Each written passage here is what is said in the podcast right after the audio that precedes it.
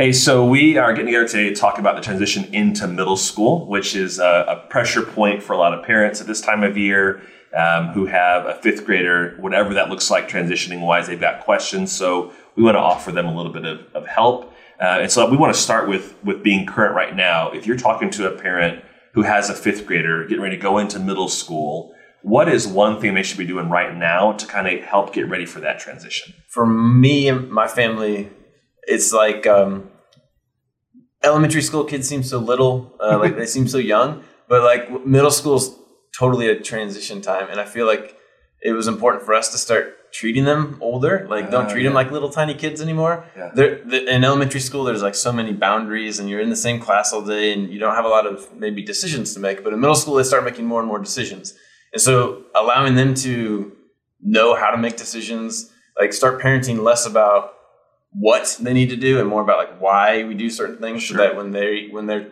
faced with decisions with friends or decisions about just life in general that they can sort of process and understand how to how to make that change themselves. So I think yeah, as a parent make sure you teach through the whys more than you had in the past where maybe you focus on the whats you want them to do. That's good. That's good. So as a parent, that helps you get ready for them to be in middle school by changing how you parent them. Get rid of that. That's good stuff. Yeah. What about you guys? I would say getting them plugged in to the middle school ministry here at church, making sure they're going to church and they're going to small group, and just any way you can encourage them in their faith walk and being around those kids, and then they'll they'll have a group of friends. At least they'll know more people when they go to sixth grade. Sure, because they're going to be in with a new mix of students from different schools, but have that kind of core connection. Yeah, the small groups have been. My kids love the small groups so much. They like they like Sunday morning, but they love small groups. So That's uh, cool. highly encourage that as well. Yeah. Have you have you seen that be a strength in that transition process for them in the middle school? yeah, yeah. I think both like both. There are people that go to church here that they became better friends with through small group, but then also small group has been a place where they can invite friends from school to come and join them. And so, um, yeah, especially with my older middle school daughter, a lot of her friends who hadn't been involved with Mount Pleasant um, participate in their small group. Very cool. And my kids are at Perry, so it's a little different. There's not as many kids, but I've encouraged both of my kids to invite their friends and bring bring those kids here, and that um, people may not know that it's available and that they can participate in small group or in the you know weekend or summer Sure. events, and to really encourage them to be leaders outside of the church and really focused on bringing those people in. And and we really we tell our kids all the time, be leaders, not followers, and that means starting early. That means starting from you know fifth grade you, you have to learn independence you have to learn decision making but you also have to know how to use your leadership skills and so i think encouraging the, your kids to use what they learn here um, Yes. you know in real life I, I think is one of the, the best points of transition that, that we've put effort into Yeah. Do you have like one specific example where that's been really successful with your kids or been really helpful? well i mean we see it all the time in sports you know in different they may not be the best athlete but we get feedback all the time that they're they're like the best leaders you know i think that's just behavior and um, teamwork and encouragement so they may not be the Sure. best athlete on the team and sometimes they are but you know I, I think people see that they're different and that's our goal is to make sure that people know they're different and tell them why and teach Yeah. them why you know As you think back into your transition from elementary school to middle school for your kids, was there one particular thing that surprised you or caught you off guard that you just weren't ready for or weren't expecting? the social media piece i think has really been a surprise to us you know we we follow along really closely as to what our kids have available um, but i hear so much commentary from my friends and you know other parents on teams and that that kind of stuff how much of an impact that has on their kids lives we haven't seen that thank goodness personally Mhm. but um, there's so much opportunity for negativity and so i think you know as you transition to middle school um, most of these kids in fifth grade probably already have phones from what i see at small groups um, and so we have to just be really careful. And, you know, honestly, probably once a week we hear a situation where people have been involved in phones and, you know, negativity and just re- we talk very openly about why, why this impacts our day to day life and how this impacts our friendships and how people perceive us as, you know, Christians, but as people, humans, you know, Yeah. and, um, I, I think you have to be really open but aware more than anything. You're not going to have a total solution for that, but I think the key thing you said there was just with your kids having that open conversation that we're going to be talking about this. We're going to be working with you.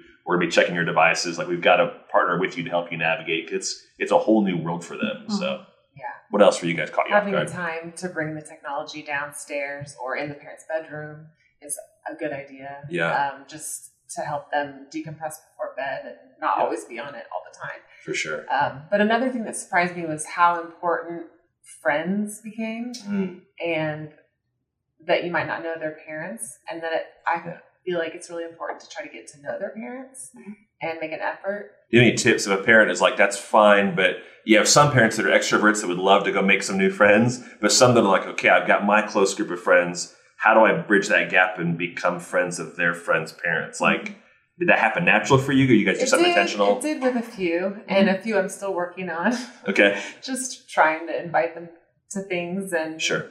just talking with them and we always we look at research and see that parents especially through middle school still are the number one influencer of their kids but that is where friendships really begin to ramp up and become a big deal and so paying attention to that and making connections with those parents is a good thing what about for you guys anything surprise you were I guess when I thought about middle school earlier, like when we first started transition, I was, it had a bad reputation. I think like it's awkward, it's hard. It's like kids kids uh, maybe don't feel as confident going into middle school as, Yeah. as earlier years. But to be honest, for us, it's been it's just been like really positive and really exciting. There's there's um, opportunities to try new things. So like um, you know, again, like as, as a young kid, you sort of have your child do things that you think you liked or like you think they might like, but now they're getting to choose some of their own things.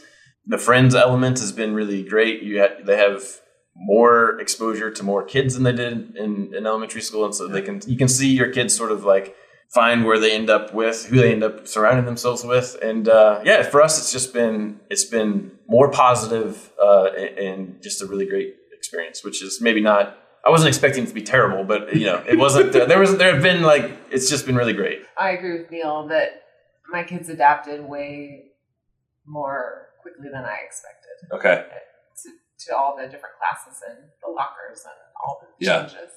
Well that'll be good for some parents to hear that they may be surprised by how good things are in middle school instead of just how bad I am one of the things I do, and I started doing it when Christian was in middle school, and I still probably unbeknownst to him do it, and he's all the way into high school. But you know, we there's ways now with apps and the way you communicate with teachers and stuff. Um, you know, probably three or four weeks into the, the school year, I'll send an email, same email to all the teachers on the app. They can all see, you know, who got it, and I just kind of introduce myself. Here's the expectations we have of our kids. Here's the Mhm. expectations that they have, you know, of school and teachers, and here's our fundamental um, faith and here's why this is important to us. You know we want them to excel in the classroom. You know christian for example he wants to be a nurse. Christian wants to be a nurse. Science is going to be really important help him understand that.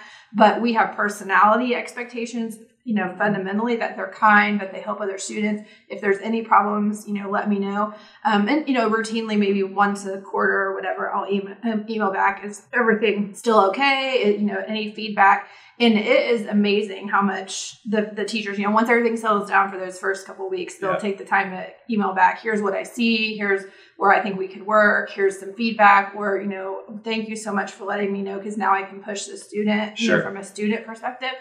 Um, and then you know, and I mean, my husband laughs because you know, then once a, once a semester, I always send like a treat in for the, the teachers, and even in high school, I had pizza delivered. You know, um, but it's amazing how what the feedback for them from Yeah. you know just their personal teachers. Thank you for what you do, and I know that it's hard, and I know it's been really hard, but the the feedback for that, I think, shows that we're serious. Yeah. and, you know, we want to um, we want them to be ha- have high expectations, and it's it's just Wow. but it's good feedback from the teachers. So.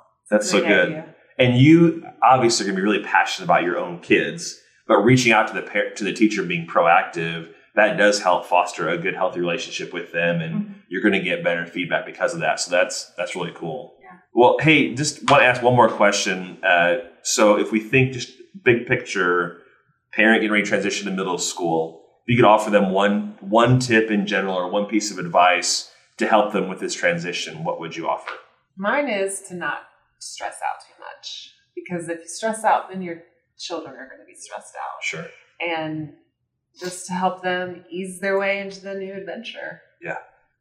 And be there to support them. So I think a lot of people's own middle school years, if they look back at them, are all different. And I and I I think one piece of advice would be to not try and make your kids' middle school years like your own. Like if yours were mm-hmm. great, that's good, but but your kid might be similar to you as an adult, but they're probably different. They're probably wired differently. There's probably things that they get excited about or happy about that are different than you.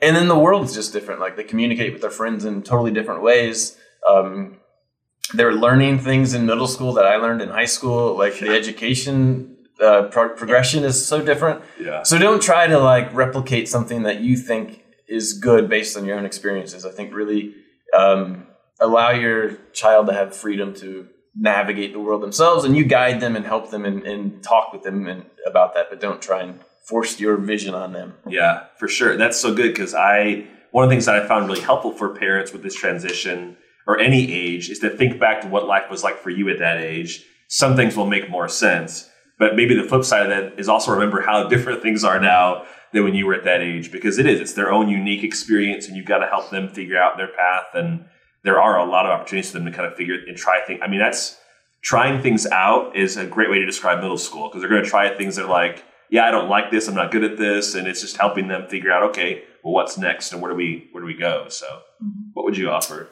being there but not being too involved you know being present Sure. more you know hey i would be glad to host a gathering or i would be you know I, a lot of times for the sports teams hey i'll be i'd be willing to um, buy pizza for the team or whatever and i'm there and i'm available but it you know they don't have to engage with me or you know do Sure. whatever but i think that gives me an opportunity to meet the parents and meet the other families and you know be be happy and be present and i think they, they like it and then when they get older maybe they don't want you there as much but that's okay you know, Yeah. early on i think they do they may not tell you but i think they want you there Sure. So finding new ways to be supportive and involved, even if it's more behind the scenes, you're still there. And that and whether they say it to you or not, maybe when they're 25 they'll come back and tell you they do appreciate you being involved in their lives. So